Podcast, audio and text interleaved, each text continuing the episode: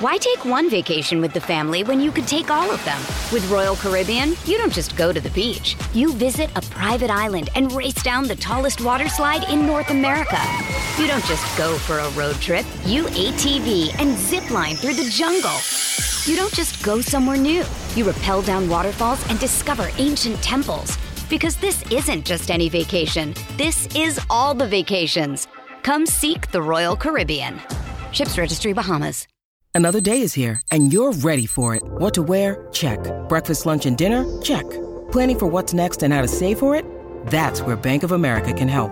For your financial to-dos, Bank of America has experts ready to help get you closer to your goals. Get started at one of our local financial centers or 24-7 in our mobile banking app. Find a location near you at bankofamerica.com slash talk to us. What would you like the power to do? Mobile banking requires downloading the app and is only available for select devices. Message and data rates may apply. Bank of America and a member FDIC.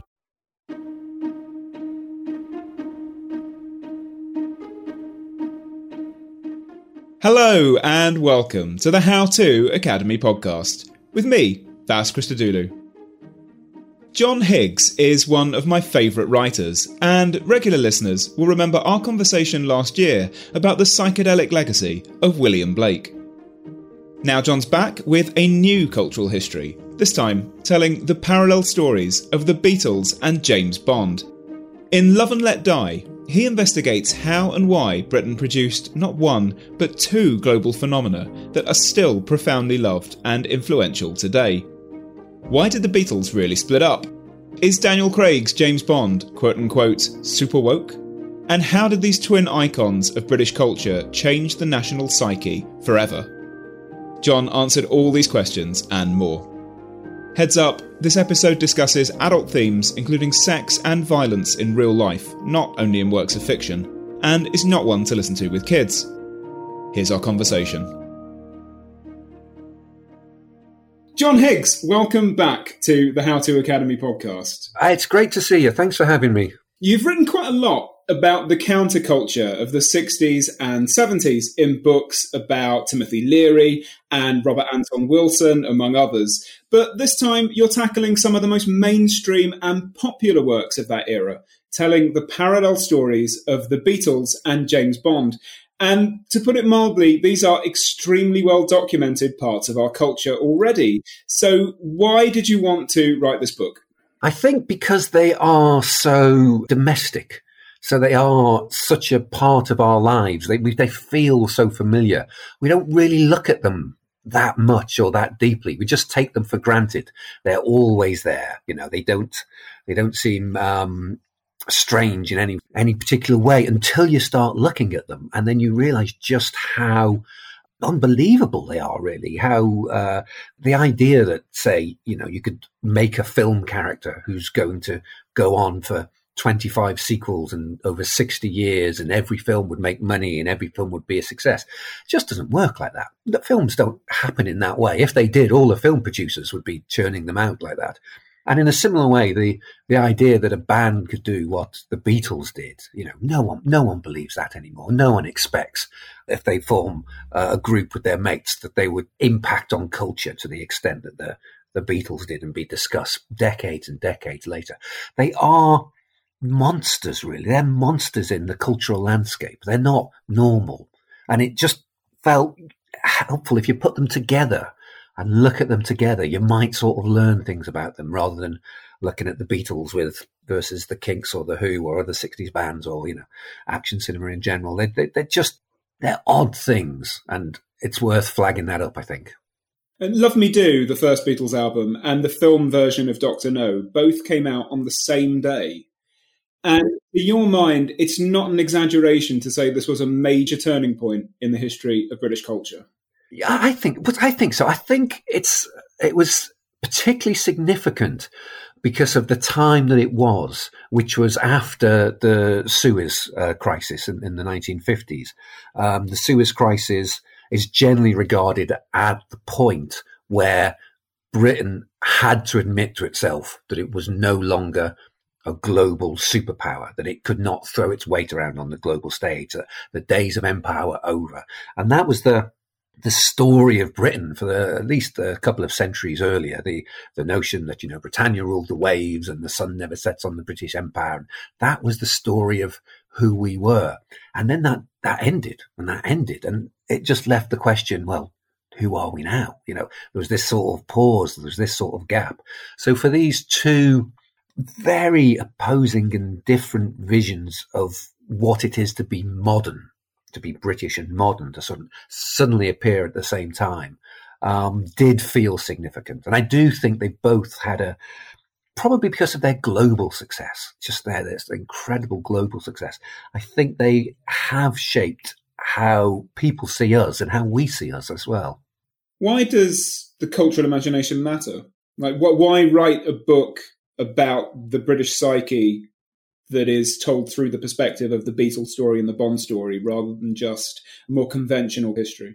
Yeah, most most uh, histories tell the story of power. Right, that's what they do. Whether that's military power, symbolic power, you know, um, economic power, you know, like the British East India Company or or something like that. Our histories are accounts of the shifts and the changes of of real power, and that's kind of hard to connect with because most people don't have power and are a bit sort of suspicious of it. The idea that the imagination, that culture has, you know, an equal impact in those terms, it looks a bit ludicrous. People are very dismissive of it, but it's it really isn't the case. I think I think um, power and imagination they're a bit like fire and water. Like they're opposite. They're very different. They impact on things in a very different way. But the, the end result, you know, can be devastation. You know, you can be destroyed as much by a tsunami as you can by uh, a forest fire. They're very sort of powerful things. And culture is important and ideas are important because, you know, ideas shape attitudes and attitudes shape actions and actions shape history. So deep down, if you do want to understand who we are and where we've come from, the ideas that, that we connect with and, and that play on us and that we sort of um, are drawn to are absolutely part of that story and, and probably an underexplored part of it, I think. Keeping with the theme of um, paired opposites, the thesis of the book more broadly is that the Beatles and Bond represent the two opposing drives of the human psyche, at least according to Freud, which is to say love for the Beatles and death for James Bond. Can you elaborate a bit on that? It's a, it's a poetic conceit, obviously, but it's such an appealing one, such a uh, an obvious one. The you're, right. Freudians do talk of eros and thanatos as the love drive and the death drive as, as the two sort of opposing and, and um, uh, forces that we struggle with in in our psyches. And um, people do immediately think of love when they talk about the Beatles, and Bond is obviously death. He has a license to kill. His films are like A View to a Kill, Die Another Day, No Time to Die. You know, they fit so well into those categories. But I kind of think that the notion that, that, Thanatos, the death drive, should um, be explored in action cinema fits really well because we have this drive. We are sort of part of us does want to like see a car crash and see something violent, stuff like that. And this can have huge social and horrible implications, but action cinema is a, is a sort of a safe way to sort of acknowledge this part of us, acknowledge that we are drawn to these sort of things in a way that doesn't damage others.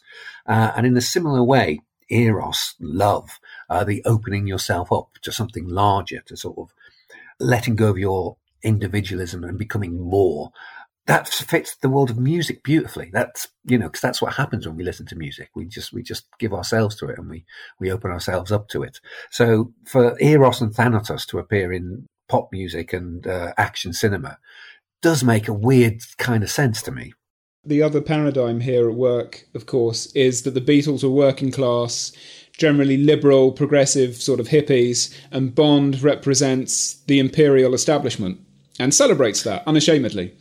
So, can you speak a little yeah. bit about that dichotomy? Yeah, I think so. I think, as I said, both when they appeared were seen as modern. Like this was this, they were both very modern, but they were modern in in very different ways. For Bond, it was about you know fancy cars and great clothes and you know flying to say places like Jamaica were incredibly exotic when the book started to come out. You know there was no package holidays in those days. And for him to go to all these beautiful parts of the world was just uh, it was it was it was so attractive and, and, so so appealing to people. But Bond's modernity was that things would get better. We'd have better gadgets, we'd have better toys, but the attitudes would stay the same. The attitudes to women, to empire, they weren't to be changed. The Beatles, again, absolutely the opposite they were all about different attitudes. They were all about different ideas to sexuality, to drugs, to Eastern religions, to all, all the things that we think of when we associate with them. But in terms of um, Britain, they were quite quite happy to sort of feel nostalgic and you know draw on sort of the faux Victoriana of Sergeant Pepper's and songs about like their childhood, Penny Lane, Strawberry Fields Forever. They were about we need to be modern. It needs new attitudes, new ideas. Where for Bond, it was like to be modern, keep things exactly the same. We'll just have new toys and new new gadgets and, and things like that. So again, you can't help when you just put the two together. There's a, a real dialogue just starts up between them, and you, and it, it, it's really helps you see them in, in a new way, get a new perspective on them, just putting them alongside each other. I think the Beatles and Ian Fleming all had very tough and difficult childhoods uh, even though they were from opposite ends of the class system. And this leaves its mark in their adult work. Can you speak a little to that?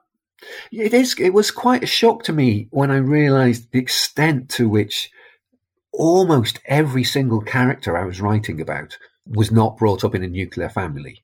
Uh, was either had, had a parent who died or a parent who left them, uh, or they were given away, or they were sent to boarding school, or they were raised by nannies it was only really George Harrison and George Martin who had come up in a normal uh, uh, nuclear family. Remind listeners uh, who George Martin is.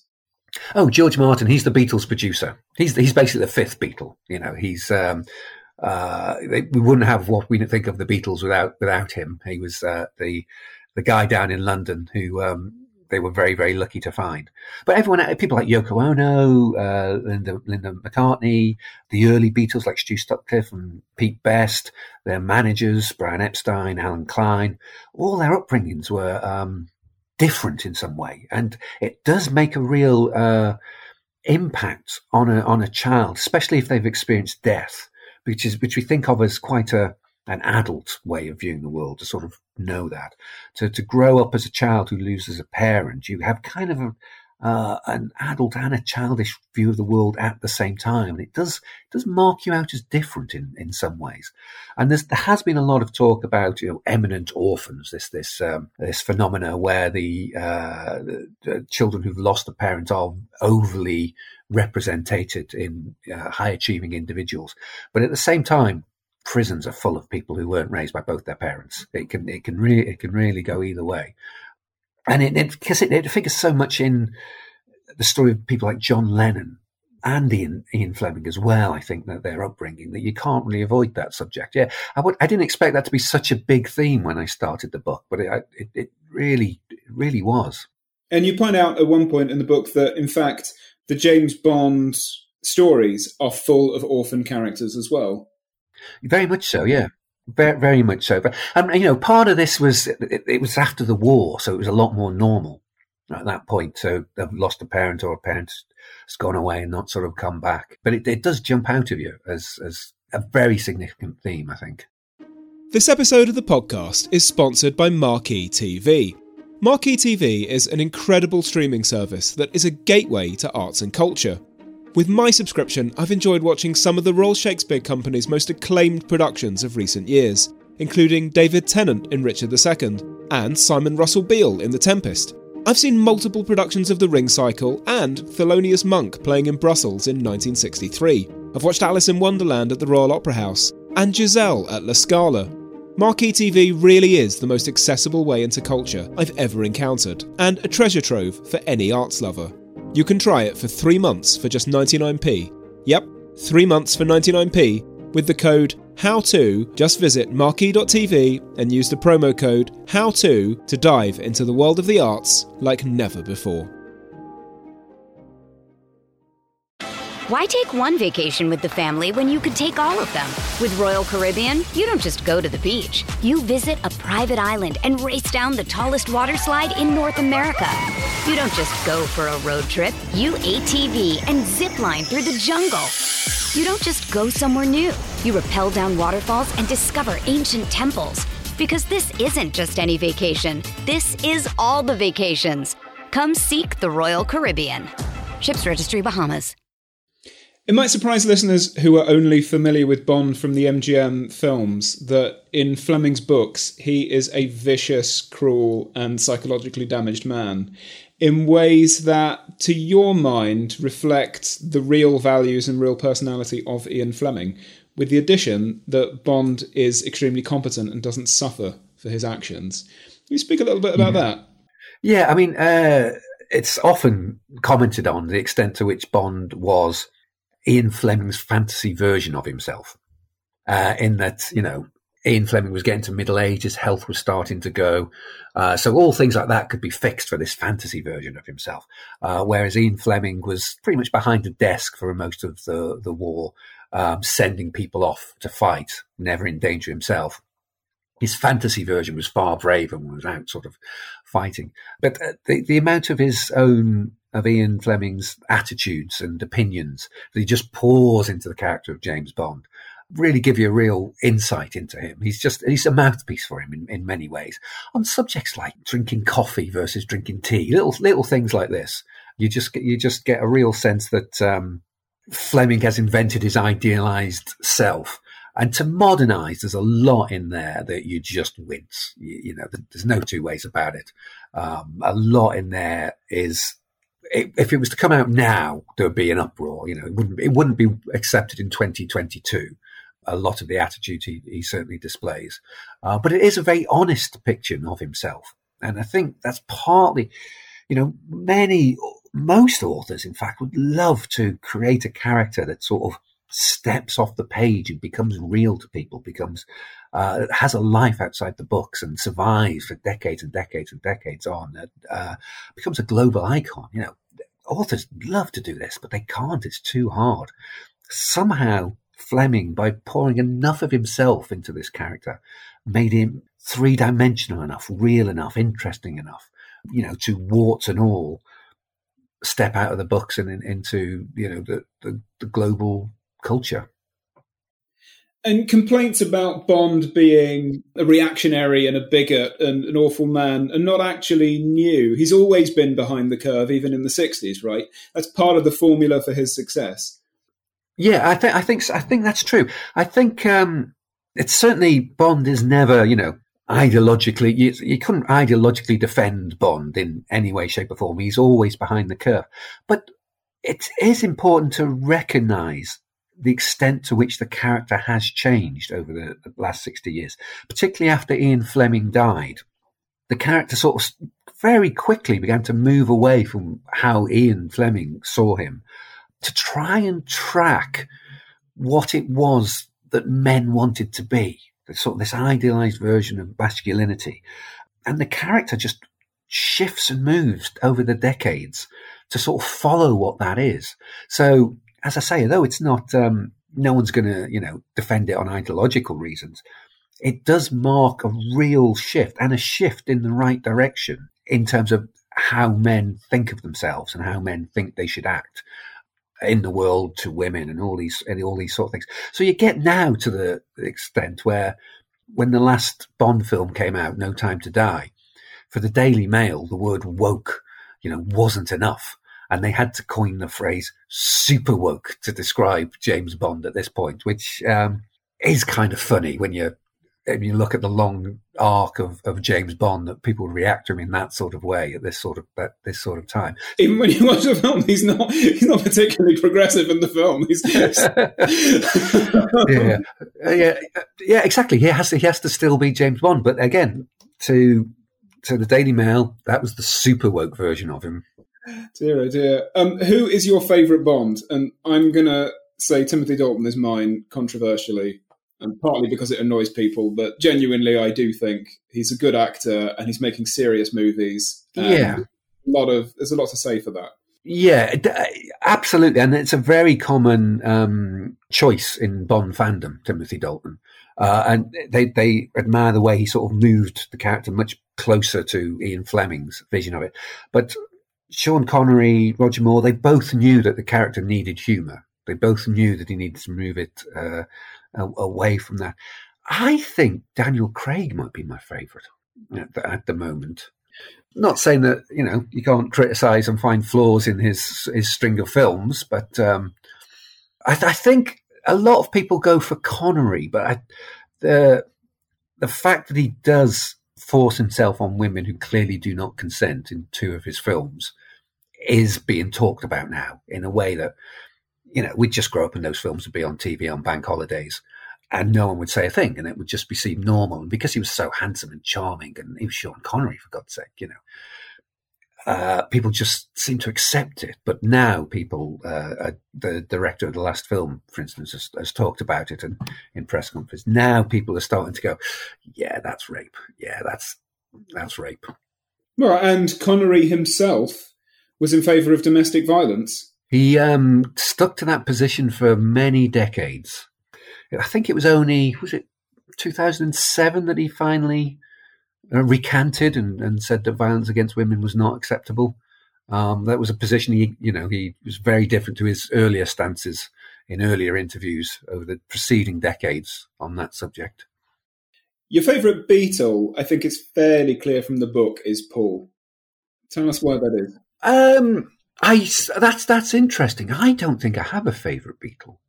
Uh, for me, it's the it's the combination of the four. It's, there's a strange alchemy happens when the four of them working together. That's bigger than any of them as an individual, and that's what I'm very much drawn to there. But I definitely think um, Paul McCartney's time has come round. I think he makes sense now in a way that he didn't in the 70s and the 80s, and in the um, you know when I was growing up. Um, he was such a mocked figure, uh, and critically sort of uh, he was a joke, you know, was wacky Macca thumbs aloft. And his his attitudes, he his first solo album, he said, was about love, home, family.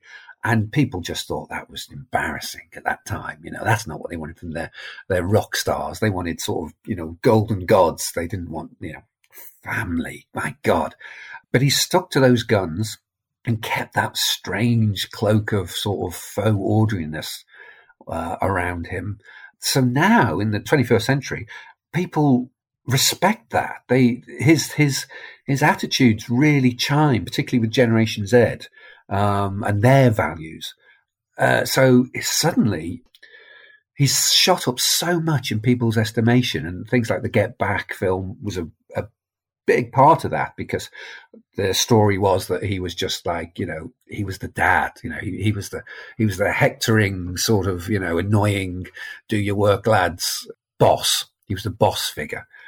And having seen get back i think people are much more on his side you know he's trying to get something to go obviously but he's also quite sort of emotionally sensitive to how the others are and, and things like that. So yeah it's definitely um, paul mccartney's day i think at the moment the McCartney and Lennon partnership is, of course, one of the greatest creative collaborations of all time. Mm. And you see it through the lens of genuine love.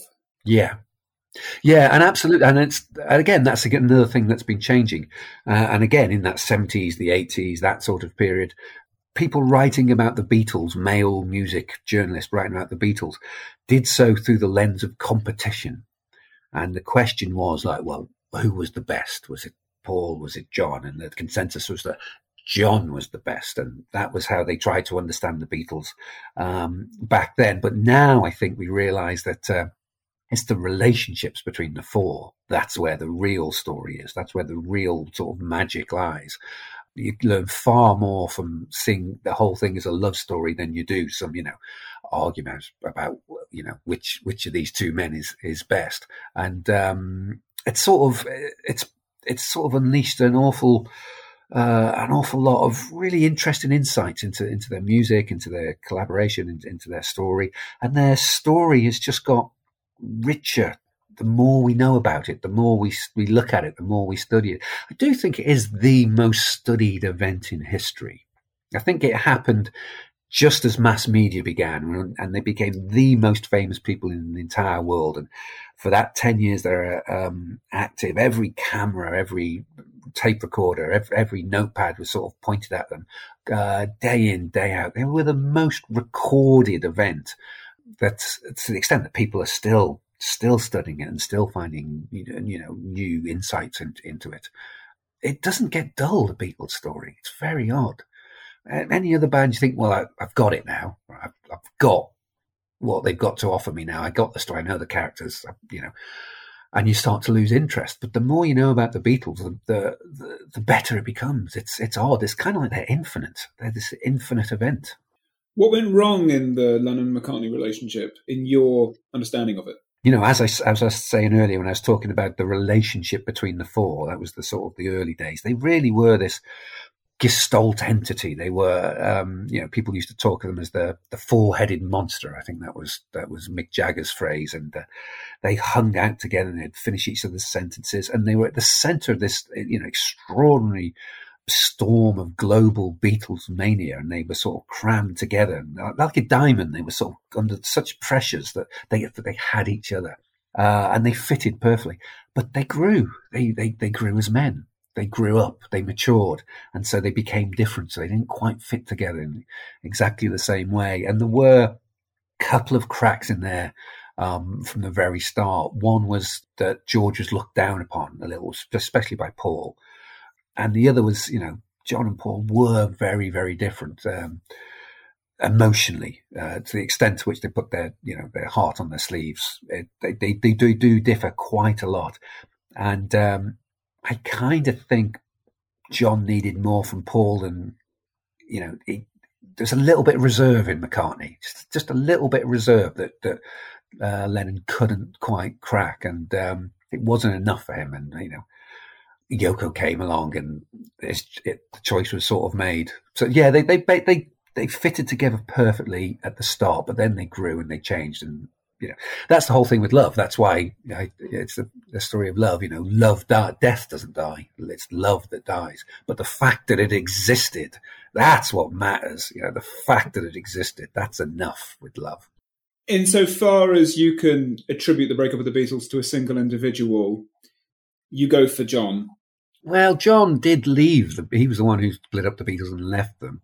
If I had to blame a single individual, I suspect I'd probably go for Allen Klein and his decision because Allen Klein was a big uh, manager, rock and roll manager. He handled the Rolling Stones and other people, and his ambition was to get the Beatles. And his approach to doing that was very much divide and conquer. It was like if I can get John, then I'll have the Beatles. You know, um, and so it was all out for getting John and supporting Yoko as part of that. And he knew that George and Ringo would come to him, but Paul wasn't having it. And it was just at that time where they just needed to, cracks were, were appearing in their relationship. And if they'd had spent time together and learned to communicate properly, it didn't have to break. It could have continued. It could have sort of gone on. But the, the business problems of, of John wanting to go with Allen Klein, who was seen even then as a bit of a crook and a bit of a criminal, and Paul not wanting that, it was just that added layer that um, I do think without that, they we might have had a good few more years of them. Hey there, I'm Dr. Maya Shankar, and I'm a scientist who studies human behavior. Many of us have experienced a moment in our lives that changes everything, that instantly divides our life into a before and an after. On my podcast, A Slight Change of Plans, I talk to people about navigating these moments. Their stories are full of candor and hard won wisdom. And you'll hear from scientists who teach us how we can be more resilient in the face of change. Listen on the iHeartRadio app, Apple Podcasts, or wherever you get your podcasts. John was as damaged as Fleming in many ways, and both he and Fleming treated women appallingly throughout their lives. Can you speak a little to that? Yeah, I, uh, this is certainly true. Um, the difference being, I think, that John came to recognise this part of his, uh, himself and try and change. Um, now, it's not to say that uh, he was completely successful in this. Certainly in the 1970s, uh, when he'd had a drink, he was not good to be around. But the fact that he was aware that he came from quite a, a violent culture he sort of came, he, he, sort of came from a culture where you know men were men, and um, it was it was that post-war thing of how we're sort of supposed to act. Uh, and he did slap uh, Cynthia, his first wife, before they got married, which is often raised, you know, in, in the story of John Lennon, that that sort of violence against women and that thing. And you can find it in songs like. Um, run for your life, you know, which don't, which, which can make you wince a bit these, these sort of days. But the, the whole thing with John is he's basically the wounded uh, healer archetype. You know, he is damaged, but he's trying to get better, which is when there's an unideal situation, that's all we can hope for is to aim to get better and to start to get better and to try and sort of move on. So I think that sense of John as this damaged person who's brave enough to recognize the dark side of himself uh, and strong enough to at least try to sort of move away from the way he he was uh, raised or brought up or, or, whatever is very important. Uh, you don't get that with Fleming, although obviously he was he was sort of much older and and um, less likely to change. Certainly by the time he came into fame and and the Bond thing became such a global success the Bond films have largely replicated Fleming's toxic behavior towards women, no matter how much the producers seem to attempt to, or say they're attempting to, imbue the female characters with agency. They always manage to fall short. Yeah, and it's and you know the the amount of times uh, when they'll announce, "Oh, this isn't like a like the old old Bond girls," you know, this this new Bond girl. She's not like the old ones, as if it wasn't them who just created all the the old Bond girls, but the, the amount of actresses who've done that speech, I'm not a normal Bond girl, very clearly shows you that something's up. Uh, and there's been many um, attempts to change the, the female characters, maybe by giving them more agency, you know, making them stronger in, in certain ways. But it just boils down to the problem isn't the women, you know. The problem is Bond. The problem is that baked into the character of Bond is this notion that after he sleeps with women, they die. And it's there in the very first novel, Casino Royale. And it then it just runs through the films uh, again and again and again, which makes the final film really interesting. Well, let's just put a note in the podcast. Anyone who hasn't seen No Time to Die, you might want to skip ahead a few yeah. minutes. That that makes it really fascinating because the the notion that after Bond touches women, they die becomes part of the plot. It, it it's expressed on the level of narrative. It's this complicated um, oh story. There's a, there's a nano there's nanobots that are programmed to people's DNAs, and it's it's a big elaborate sort of uh, excuse which basically says if Bond touches the woman he loves, she will die. And this is what causes Bond to sacrifice himself because he's recognized the problem on the only level that he can, which is the level of story. It's finally been expressed on the level of story. So it will be very interesting to see where they go now, now that this has finally been addressed. It, it was, um, it was noticeable in the Daniel Craig uh, uh, films that uh, every woman he slept with died up until Strawberry Fields, which was a, a very much a Beatles film themed Bond girl, uh, which is played by Gemma Arterton, and she had written this this um, short story about her character, about how she thought her character should be. It was like an alternative reality where the woman behaved how Gemma Arterton thought she should have done, and hence she survives, and hence she lives to fight another day. Uh, and after Gemma Arterton, it's sort of stopped. All the notion that he sleeps with women and they die it all just fell away, and, and, it doesn't seem to be some. It seems to be something they've become aware of, and they're not sort of, you know, they're not going to do anymore. So once Bond reappears, it will be fascinating to to see how that aspect of him is is addressed. He might finally be non-toxic.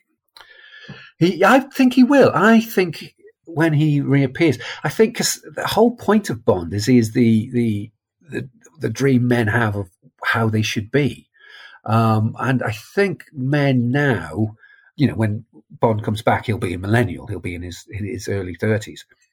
The obviously the you know the the sexual world is more complicated and uh, harder to navigate. But the fantasy is to be able to navigate it, to be able to handle it all effortlessly, to sort of do the right thing and know what the right thing to do is. That's who we want to be. We don't want to go back to how it was in Ian Fleming's day you know, so I it will be fascinating to see where this character goes and, and how they address things like this. You sort of uncovered in your research that Gen Z don't love Bond and mm. they haven't been sort of onboarded to Bond through their childhoods in the same way as previous generations because they don't grow up in a one screen house watching Bond films with their parents mm-hmm. on bank holiday or what have you. And do you think that poses a serious threat to his future? Yeah, I, I mean, it, obviously it seems to. I mean, if you go to say, something like Comic Con, no one is cosplaying as Bond. You know, no one is dressing up as Bond. Uh, in many ways, he is everything they are against.